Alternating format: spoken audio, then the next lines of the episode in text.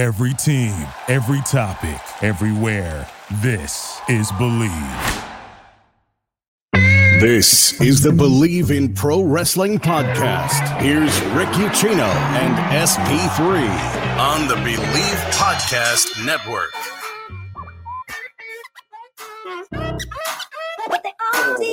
My goodness, just when you thought that there was so much good coming out of Revolution. I mean, damn, does AEW know how to follow up a big show with another big show? Well, we had three title matches last night, including one title change that my boy Trey over here called.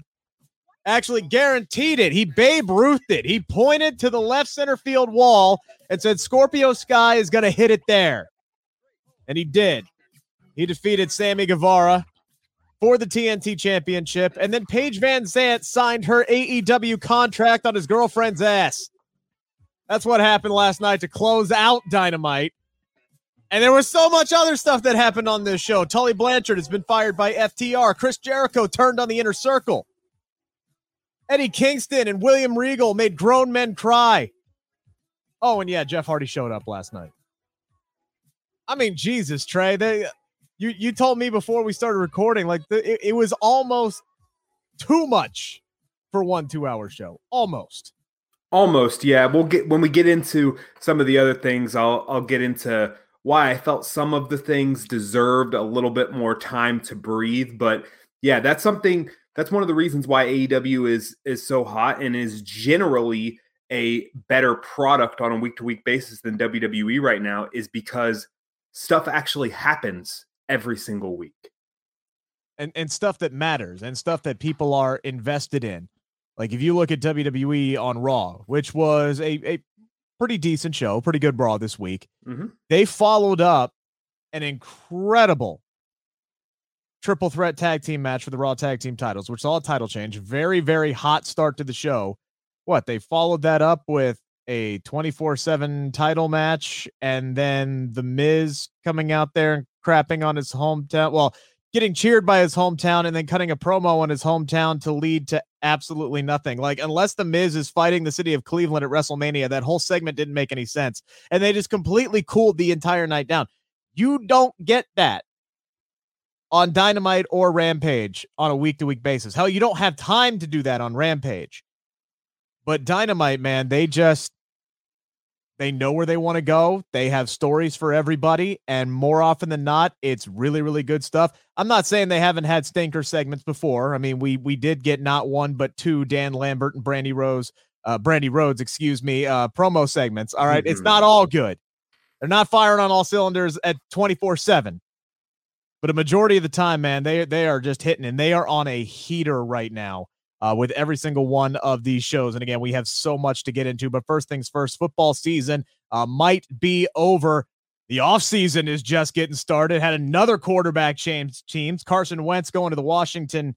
What are they? The Gladiators, Commanders? I don't even know what the hell they're called anymore. They should just still be called the football team. Uh, but whatever. Carson Wentz is going to Washington. Good luck with that, DC. But all the focus is on basketball. It is championship week. NBA playoffs going to be starting soon. And from all the latest odds, totals, players' performance props to where the next fired coach is going to land, Bet Online is your number one spot for all of your sports betting needs. Head on over to the website, use your mobile devices to sign up today, receive your 50% welcome bonus on your first deposit. Just use our promo code BLEAV to get started. That is B L E A V. And it's not just basketball. Bet Online is your source for hockey, boxing, UFC odds. It is the best in the business. Sports right down to your favorite Vegas casino games.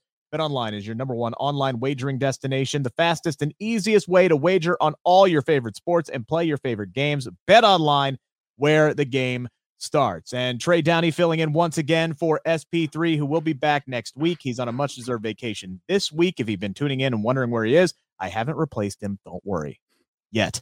Uh, but the, the headliner from last night in a, in a jam packed show was the Hardy Boyz reunion. Jeff Hardy showing up to save his brother after he was kicked out of AH. What is it? AHFO. I, I can't even remember the damn letters, but now I guess it's just AFO because Andrade and Butcher and the Blade and you know, Isiah Kassidy and the private party Marq Quen, they all voted Matt Hardy out and then jumped him. And then Jeff Hardy sure as hell took his sweet ass time. I don't know if he was signing autographs in the back. I don't know if he was finishing up, you know, dinner at catering or, or what was going on. But Matt Hardy's getting his ass kicked, and here comes Darby and Sting, and they're trying to make the save, and it's five on three at that point. And then all of a sudden, AEW is able to get that classic Hardy Boyz theme. Fightful Select, the first to report today that they were working on getting that, and boy, did they get that quick.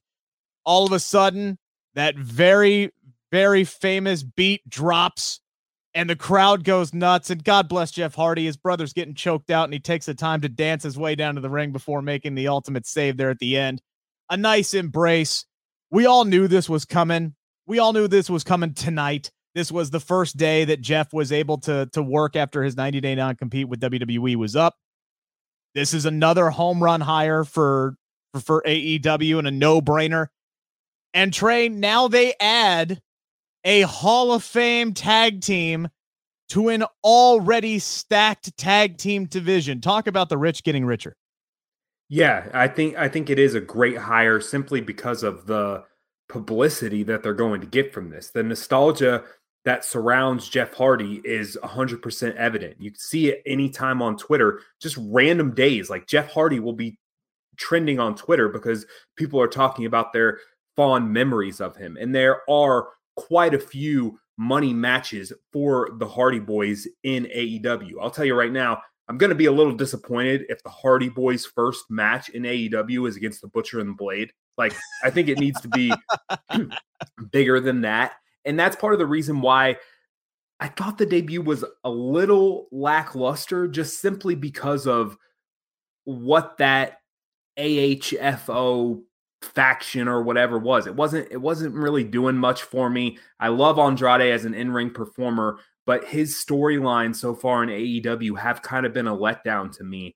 And it's like this is the first thing we're getting Hardy into. I will say that I did love the Darby and Sting inclusion simply because we got that visual of the, the Dar- yeah. of the Darby and Jeff stare down. That was really cool.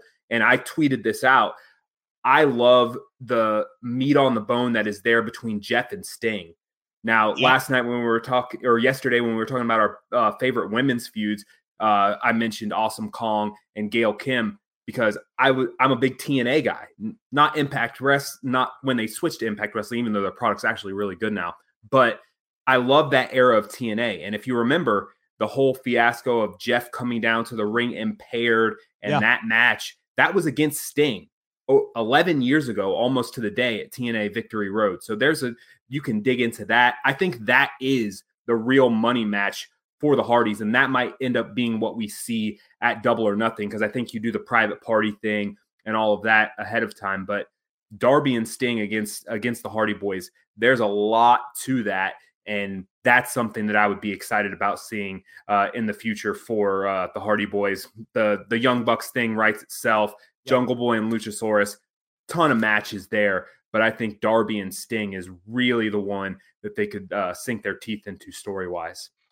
Yeah, when uh, when Jeff made everything official and, and, the Hardy Boyz were reunited, I started immediately just writing down the tag teams off the top of my head. Right, Young Bucks, Hardy Boyz, Red Dragon, Sting and Darby, FTR, the Acclaimed, Santana and Ortiz, House of Black, Jurassic Express. Isn't that sad that that is the ninth team that I wrote down and they're the current tag team champions? Uh, Private Party, Gunn Club, Varsity Blondes, Lucha Brothers, Dark Order, Top Flight 2.0, Best Friends, Butcher and the Blade. And at that point, I stopped. Oh, wait. And then I remembered we also added freaking Jon Moxley and Bryan Danielson to the tag team division. I mean, Jesus. Wait, where does the bevy of riches? St- I mean, if you're a team like Private Party, what chance do you stand? Like seriously, or Top Flight, or any, or Best Friends, or God forbid, Butcher and the Blade, who probably will be the first team fed to the Hardy Boyz. Like, I've said this before, and I'll say it again. I don't think the AEW or the AEW Women's Championship is the most prestigious title in this company. It's the Tag Team Championships because that's the deepest division. It is absolutely stacked. And it's it's insane to me how you how, how you have all-star teams. I mean, you you're talking about some of the greatest tag teams of all time, and they could go conceivably two or three years without winning tag team gold in this company. It's insane to me.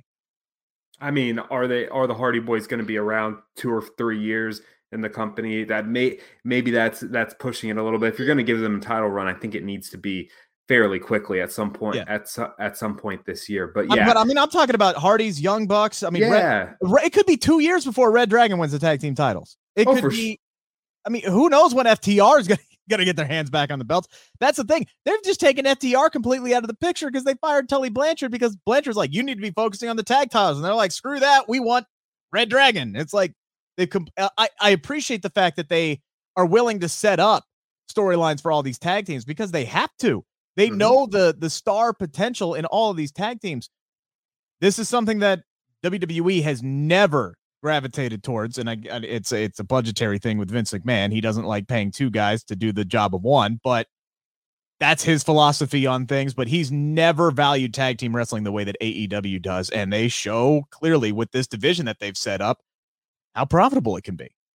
Oh yeah, I'm with you. And it's a shame that Vince doesn't value tag team wrestling as much because look at what we just saw on Raw. Phenomenal match. Yeah. Some of the some of the best tag teams ever. You've got two of arguably the best tag teams ever in WWE right now in New Day and the Usos. And they have put on banger after banger after banger, but you you never see the tag titles really being the focus of a show. You kind of see that a little bit now with what they've been doing on Raw, or but you never see the tag titles main eventing a pay-per-view.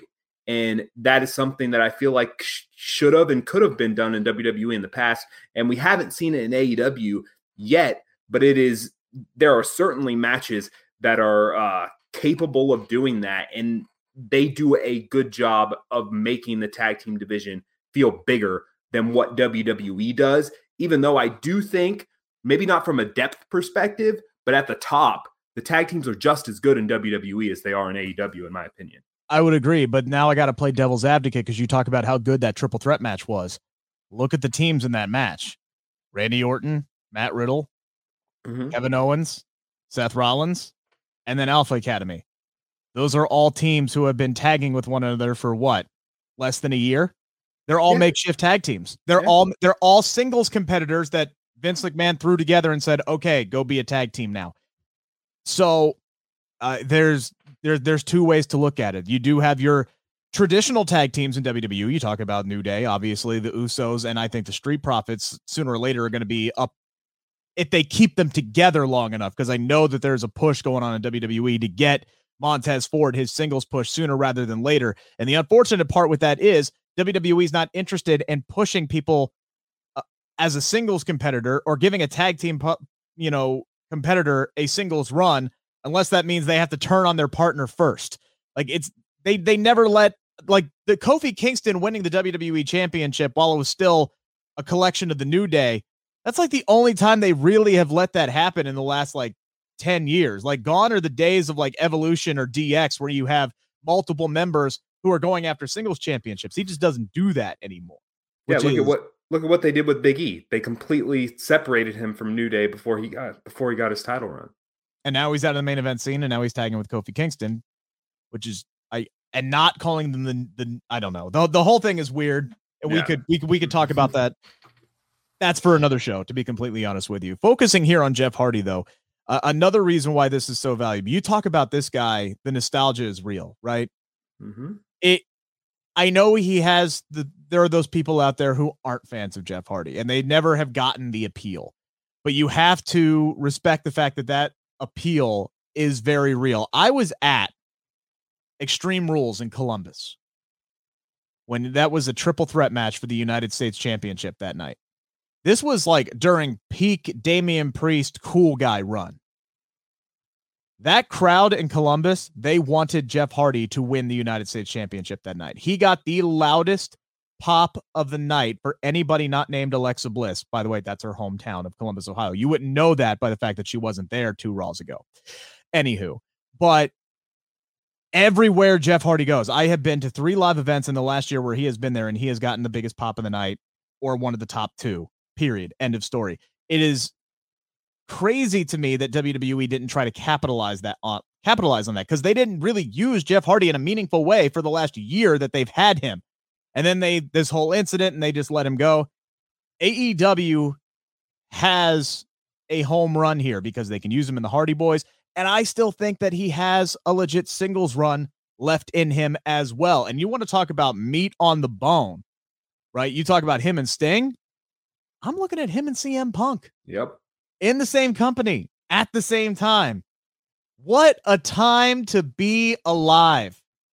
Whenever CM Punk wins the AEW championship, which I do believe will happen, maybe not this year, but maybe early next year, his first opponent needs to be Jeff Hardy.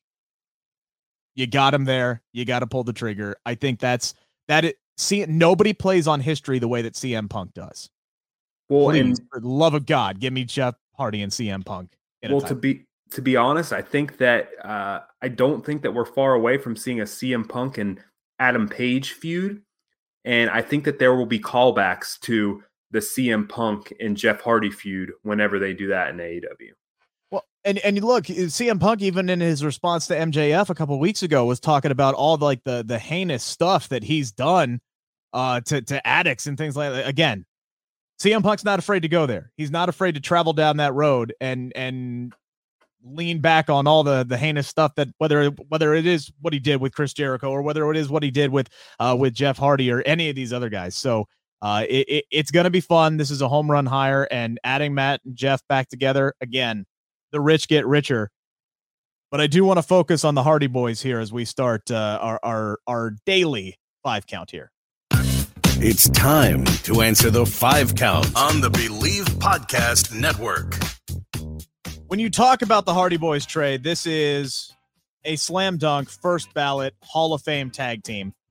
And I'm really happy that Jeff turned down WWE's offer to go into the WWE Hall of Fame solo because it should be the Hardy Boyz that go in together. They are one of the greatest tag teams of all time.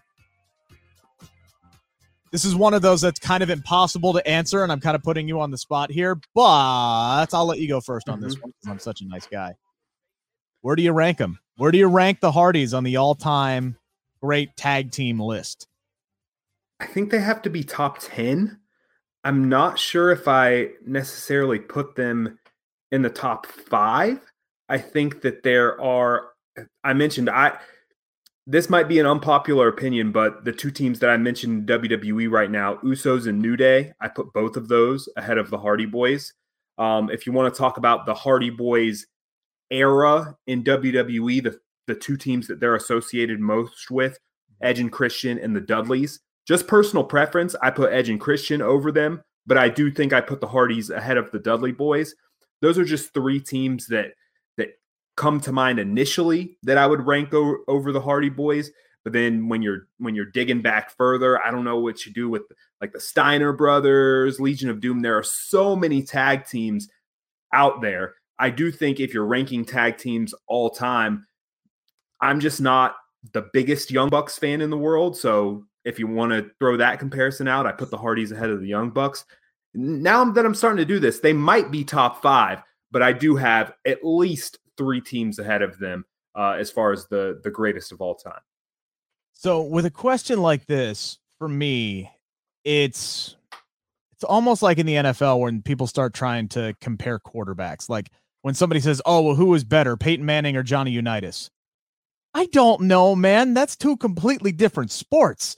Like the yep. game has changed so much, and tag team wrestling has changed so much over the last few decades. So when you start talking, you know, going back, you know, before I was born with like the the Road Warriors and the Steiners, and you know, you even in the the '90s when I was just getting starting to watch wrestling, you talk about Harlem Heat and all these great tag teams. It's like I don't know how to compare them with some of these tag teams today. Like I, I wouldn't even know where to begin comparing like Harlem Heat to the New Day, right? So it's it's one of those things where I have to take what what's the word I'm looking for here? Uh recency. Uh, you know, like the I, I gotta focus on my time watching wrestling. So no disrespect to anybody over the age of 34 who's watching this. Mm-hmm. Um for me, they're slam dunk in the top five. I agree with you. New Day and Usos are there. But if you look at the Hardys and even the Dudleys as well. Like it's it's their success not just in WWE, but across multiple promotions across the entire world. Like they've been able to stay together and the longevity that they have winning championships in every single promotion. I think if they win the AEW tag team titles, the Hardy Boyz, they make a very strong case uh, to be the number one team on this list. Um, you could give me an hour.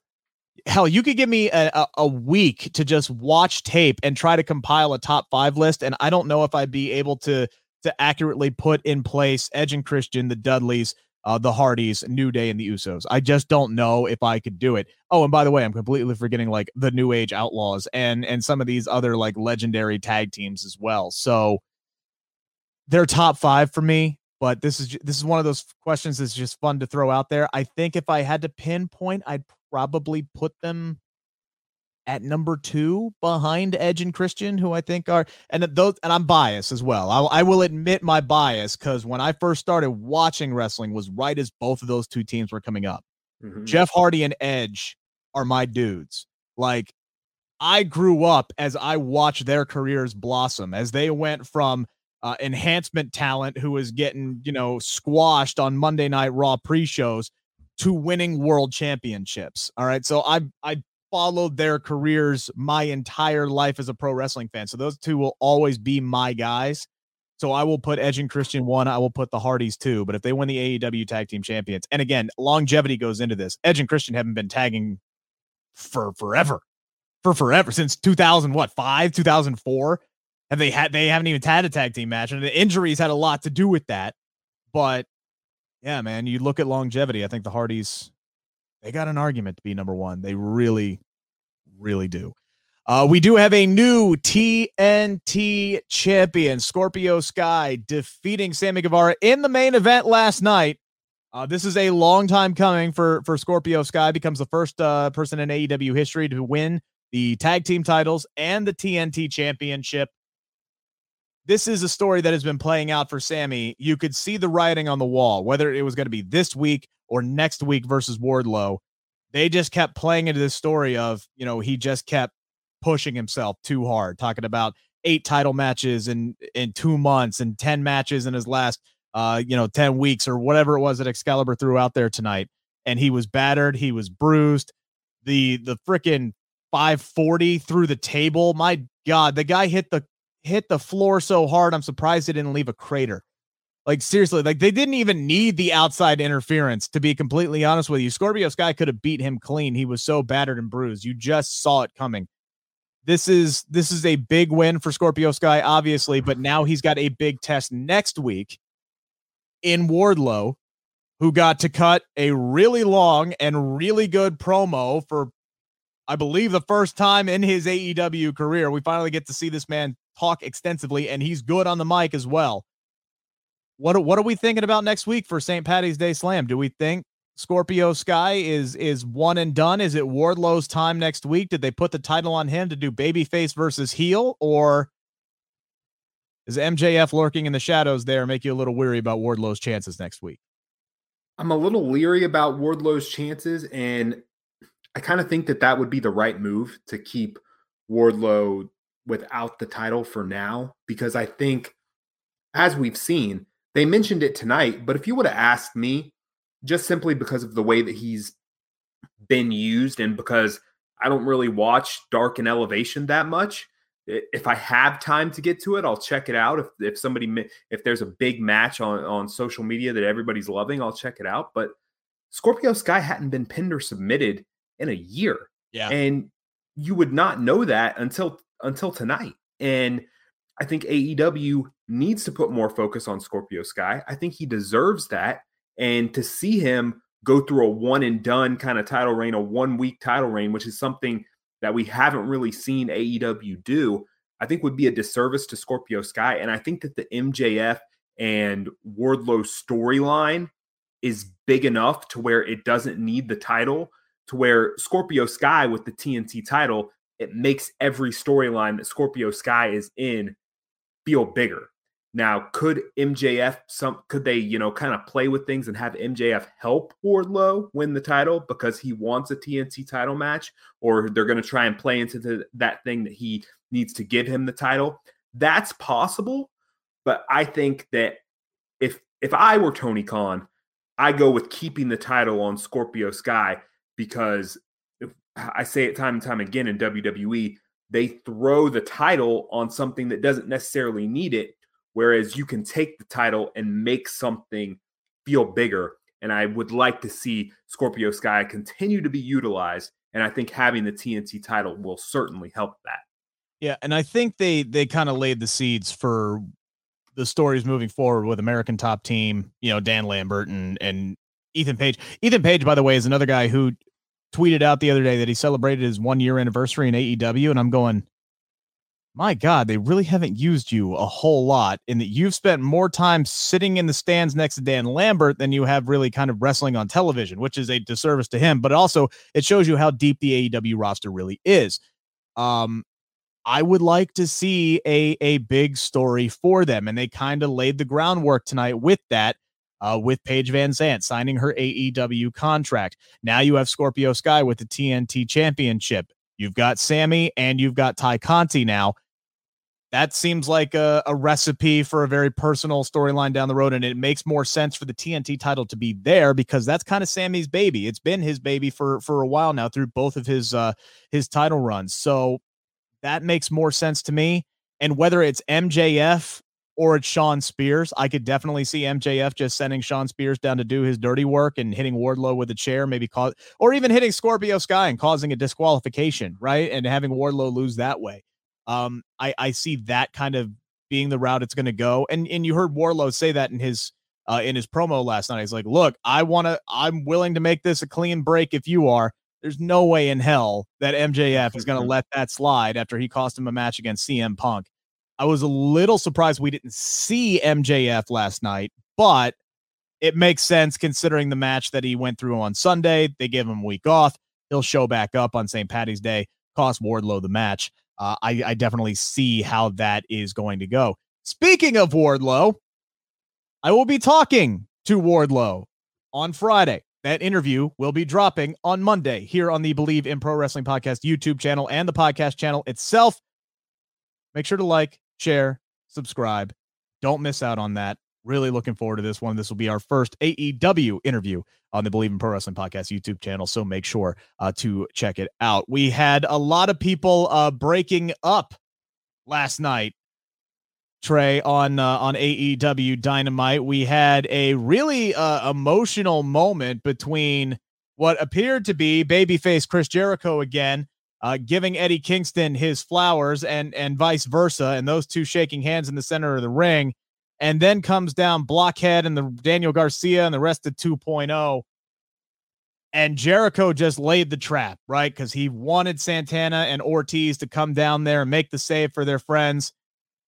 And then he just busts out Lucille and and and takes them all out. And we we see Jericho's true colors. And now we have set up what do they call it? Jericho Appreciation Society. Guys, Inner Circle 2.0 was right there. It was right there. Like, is it just too obvious that you didn't want to go that route? But okay, fine. We're going to go with the self serving Jericho Appreciation Society. Uh, Jake Hager comes down. He lines himself with Chris Jericho. So Inner Circle is no more. And then, in a kind of a blink and you miss it segment, or if a hey, I picked the wrong time to go to the bathroom uh segment of the night, you would have missed FTR firing Tully Blanchard last night. Tully wanted them to focus on tag team gold. They wanted to focus on Red Dragon. They told Tully to hit the bricks. So, Trey, I'll ask you, which is the bigger deal? Jericho turning on the inner circle or FTR firing Tully Blanchard? So, which am I more interested in and which is going to be a bigger deal on AEW TV moving forward, I think are two different things. I'm interested in the FTR firing Tully Blanchard because it kind of came out of nowhere. And I mentioned at the top of the show that I was going to get into something something where I kind of felt like it was fitting too much into one thing. I feel like that's that is a big deal and it's something that deserved more lead up, in my opinion, and des- and deserved more than just a throwaway backstage segment where, as you mentioned, if you just went to the bathroom at long at the wrong time, you kind of missed it. Now, AEW, if you look at their tag team division, they do have the addition of the Hardy Boyz in there, but you do need more teams on the babyface side, and maybe that's where they're going with with FTR, especially with you know Wardlow and MJF splitting. Where does that leave the Pinnacle? So I want to see how that plays out, and I think it could be uh, I think it could be a pretty big deal. FTR being used in general and facing other great tag teams is always a, a good thing in my book. The Jericho turning turning on the inner circle thing is, is interesting for a variety of reasons as well. Jericho, I think, based on this most recent run, I was ready for Jericho to turn heel. Uh, if you would have asked me uh, if I thought that he was going to align himself with a new faction, I wouldn't have called that. But then as soon as Daniel Garcia and 2.0 walked out to the ring, I couldn't tweet fast enough that I thought that Jericho was going to turn.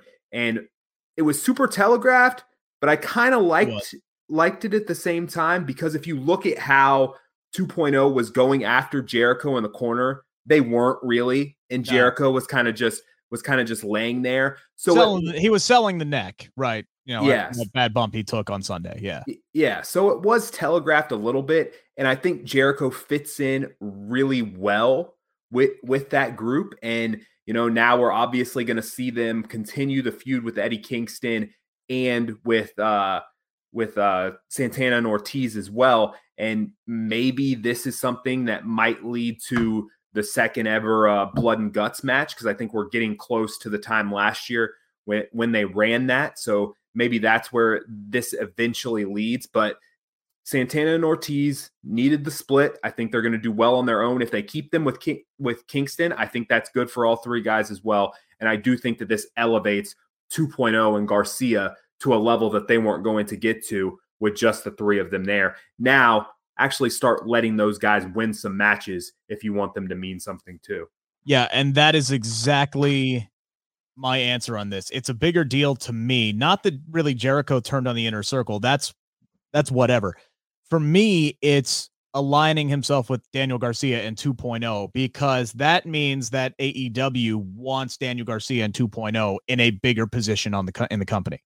They want him them next to Chris Jericho. And I actually saw people complaining that they were putting Daniel Garcia with Chris Jericho because they wanted Daniel Garcia with Daniel Bryan and Jon Moxley. This is, you know, again, it, it, it's one of those things where, oh, it's not what I wanted, so I'm going to complain about it. This is this this means just as much. This is just as good. All right, Jericho is going to be in a prominent position when he is on television in AEW TV. He just is. So that means that Daniel Garcia and 2.0 are going to instantly be elevated by putting themselves alongside Chris Jericho. This is a good thing. I know people don't like Chris Jericho. That's fine. That's your preference. This is still a good thing for Daniel Garcia. His his stock just went up in AEW. So if you're if you're a Daniel Garcia fan, you should be happy this morning. Besides, doesn't look like Jon Moxley and Daniel Bryan, excuse me, Bryan Danielson, old habits die hard, uh, it doesn't look like they're going to be adding anybody to that group anytime soon. The the the I think the pipe dream of Daniel Bryan focusing on like building up the future, I think that's on hold for right now because I think William Regal has inserted himself here and has other plans. I think William Regal is trying to I don't know, like upgrade or renovate or I, I don't know. He he's trying to to put these two on a on a good path together and create some magic with just them first. So it's like that's going to be the focus there. Adding in Daniel Garcia and other people into that mix like right away, I think is too much too soon. So this is good news for Daniel Garcia and 2.0. They're going to be with uh, Chris Jericho. They're going to be in a in a high profile spot uh, with Santana against Santana and Ortiz and Eddie Kingston as as a trio. So I think all of that's going to work really well. And then Jake Hager will make his way in and out as he always does. Where does Sammy Guevara? Eh, he's kind of up in the air, and he has been for several weeks now. So, bottom line, Inner Circle is no more. We have Jericho Appreciation Society. Cool.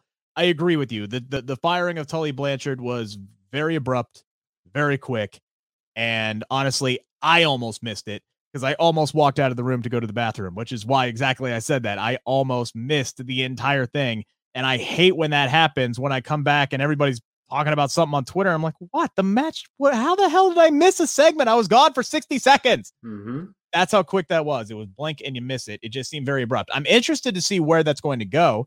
I'm interested to see if Tully just disappears like Chavo Guerrero did, uh, or if he comes back and this becomes a whole thing. Maybe Tully Blanchard aligns himself with another tag team. I don't know. Um, but I think the bigger deal here is not necessarily Jericho turning on the inner circle, but him aligning himself with Daniel Garcia in 2.0. I think that is a good thing uh, for those young guys. Now, we talked about Eddie Kingston. We talked about William Regal.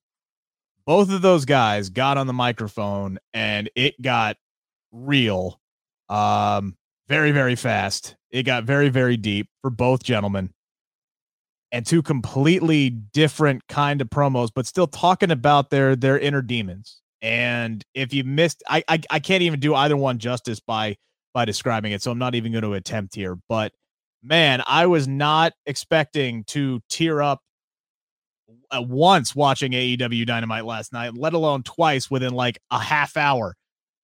So Trey, were you with me? And who made you cry more, Eddie Kingston or William Regal? I'll be honest, I didn't shed a tear this time, but both hit me in different ways. And the Eddie Kingston one hit me because I can identify with some of the self-confidence issues. I think all of us oh, yeah. can, especially before before a, a big deal and how I'm one of the biggest overthinkers in the world and I can get in my own head before before something that's that's a huge opportunity happens. And I have you know cost myself big opportunities in the past but then once you get over that point and you realize your own strengths and that other people believe in you that's a big deal. And a lot of people can identify with that and that's why so many people identify with Eddie Kingston.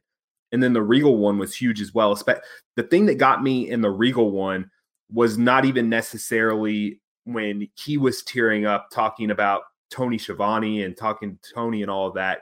The thing that got me in that one was looking at Daniel Bryan's face or Bryan Danielson's face when he was telling him that he was the perfect wrestler and he's the wrestler that he should have been if he didn't have all of those demons. And I could see that 1 million percent. And we've seen it through the years, kind of the the starts and stops a little bit with William Regal. We've heard the stories about Stone Cold wanting to wanting to work with him. Uh, we saw when he won King of the Ring and then he got suspended shortly after. There were a ton of start and stops with William Regal and Bryan Danielson has shown what a wrestler in that style could truly become. So they both hit me in different ways. Both were emotional for different reasons, but both were very good. Yeah. So the Eddie Kingston one got me for the exact same reason that you've you've said this because I've I've been very open and honest that I have massive self confidence issues. Uh, I'm a guy who will go from you know thinking, "Damn, that was really freaking good," something that I just did, and then within the hour like I'm agonizing over how bad it was. Like, cause that's how much that I get inside my own head and I create 90 million problems within my own head. Like, I'm the kind of guy who is very hesitant to even ask somebody the simplest of questions because I don't want to be a bother. Like, that is just how I live my everyday life, constantly thinking that I'm bothering people just by existing. That's that's where I am. All right. And that is a struggle that I'm going to have to deal with for a very, very long time. So listening to Eddie talk about that and and not wanting to to try and wanting to give up and and I've been there. I've done that. I've had to fight through that. So yes, that that got to me. But the William Regal thing hit me for a completely different reason because um for those who don't know, I have done some pro wrestling training. I worked with uh, Jimmy Yang for over a year. And seemingly every training session, Jimmy would bring up William Regal and how he did this and how and always kind of brought him up as you know a shining example of how to do everything perfectly. And it's it's kind of amazing because there would be younger people there who had no idea who William Regal was And that was mind boggling to me. And that's kind of like an embodiment of of William Regal. Like he had, and he talked about that. He had all the tools to be somebody of the caliber of The Rock or Stone Cold Steve Austin or even of Daniel Bryan. And he he just kept constantly getting in his own way. And he was able to pass his knowledge and skills and and teach Daniel Bryan everything not to do. And when he said that, you know, Danielson had ascended to become what he never could be, that just struck me. And you could see it in Bryan's face. And more importantly, it was also Jon Moxley. Moxley did a much better job of holding it in, but you could tell that he was struggling as well listening to to William Regal talk. Uh, William Regal was, if you haven't read Jon Moxley's book, he was very uh, a, a very important figure in his early days uh, in NXT, from promo class onto their feud that they had with one another. If you don't, if you haven't read Mox's book, do it. It's fantastic read. Don't have a whole, whole, whole lot of time to go into it, but it's it it's just such, as Vince would say, good shit.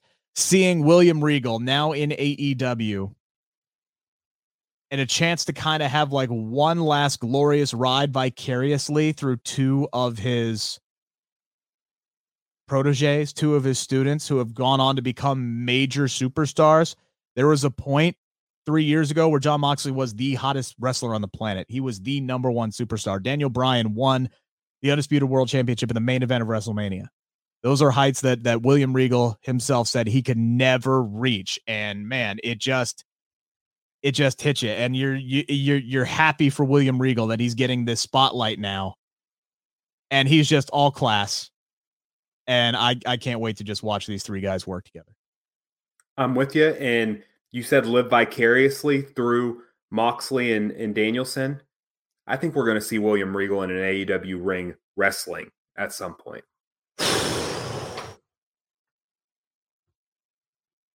That would be tough. I don't know. I don't know about that. I'm not saying I'd be against that. I just don't know if Regal would would want to do that at this point. He's he's 53. He's getting up there. You know, he he he's getting up there. He's he's nine. He what? He's nine years younger than a guy who dived through uh you know four tables off a balcony just this mm-hmm. past Sunday. I don't know. We're all cut differently. Uh real quick to to wrap up the the five count here. Another great uh, promo from Jade Cargill. She wants to know who is next to get her kiss of death, which was really good. I, I was wondering why she decided to make out with Tay Conti on Sunday. Um, who do you want to see challenge Jade Cargill next? The the I mean that that if you look at the women's roster, there's really not a clear challenger there, to be completely honest with you. So AEW's women ro- women's roster, I think, is still fairly thin. I mean, you have your elites at the top. You have Britt Baker, you have Thunder Rosa, you have Jade, and then I think that there is a pretty big drop off. You could throw Ruby Soho up into the top top of the mix, but I don't. we haven't really seen her a whole lot in the last few weeks. Yeah, and I don't see her like she's she's a great in ring performer, but I don't see her at the star level that I can see Baker, Rosa, and Cargill getting to. That's just my opinion there.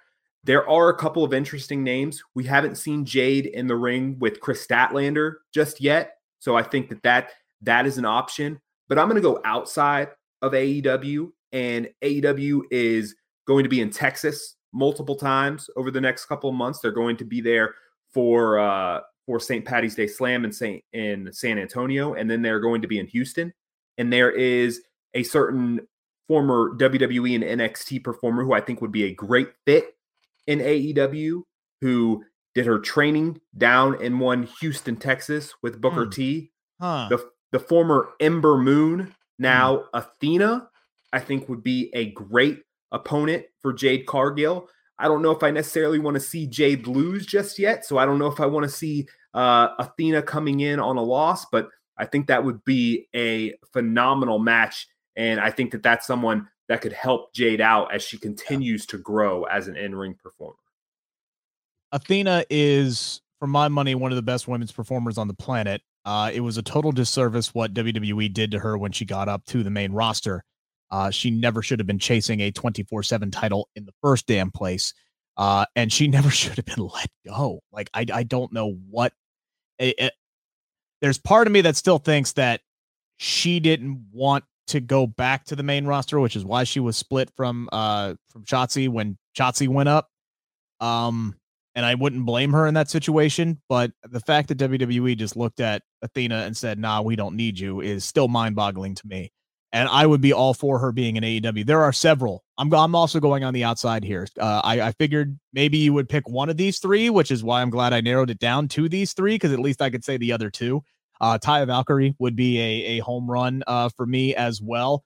Uh, that is somebody who could come in there and give Jade a really, really good match, and I think has enough equity on her card, much like uh, Athena as well, uh, that you know they could take that loss and it, it it wouldn't hurt them so much, but it would greatly benefit the women's division by having them in there. I would love to see both of them sign AEW contracts and add to that women's depth to make that bench bigger. But if I'm picking one, I'm going with somebody who is an absolute star and should have been a star in WWE. But of course, they finally give her a damn title match and they build it around a fucking pie. And it was ridiculous. She's only like 22, 23, 24 years old. You could build your entire women's division around her for years. Toni time, baby. Give me Toni Storm in AEW even if she loses to Jade Cargill, fine, whatever. All right, it's there's there's a big size advantage there. That's not a big deal to me because again, that's somebody that you can invest in heavily over the next few years. I would be excited for any one of the three to face Jade Cargill, win, lose, or draw, just because that means they're in AEW. And I think all three of them should be in AEW. And they are so quick. Tony Khan is so quick to sign up these big boys, like the big guy free agents that pop up out there.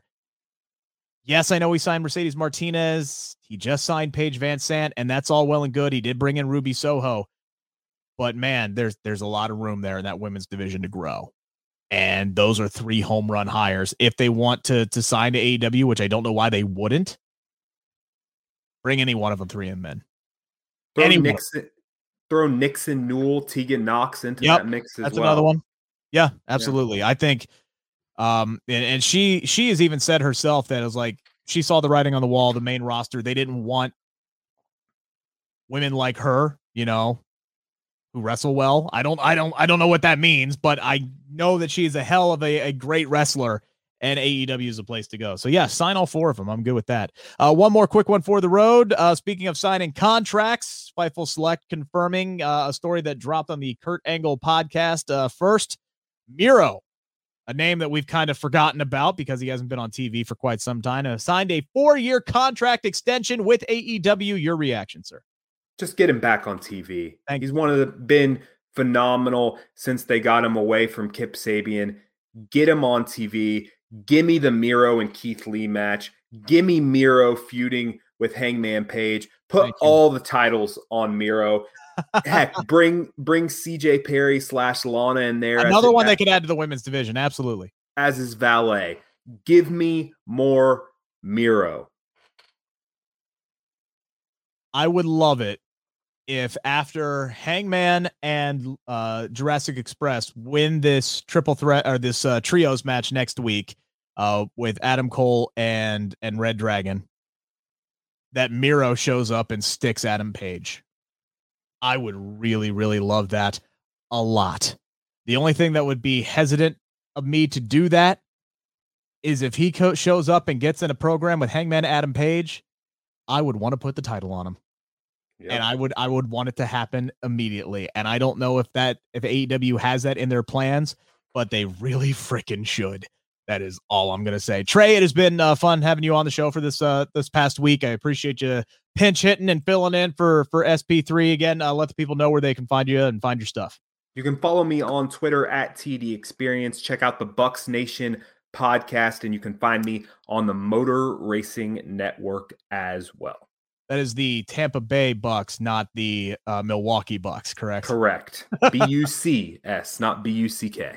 All right. You can follow me on the Twitter machine at Rick Ucchino. For those listening on the podcast, that is R I C K U C C H I N O. Again, uh, Monday, 3 o'clock Eastern Standard Time in the afternoon. My conversation with Wardlow will be dropping here on the Bleav in Pro Wrestling podcast and YouTube channel. So again, make sure to like, share, subscribe. Thank you so much for your support. Uh, me and SP3 will be back with you Monday, 7 a.m.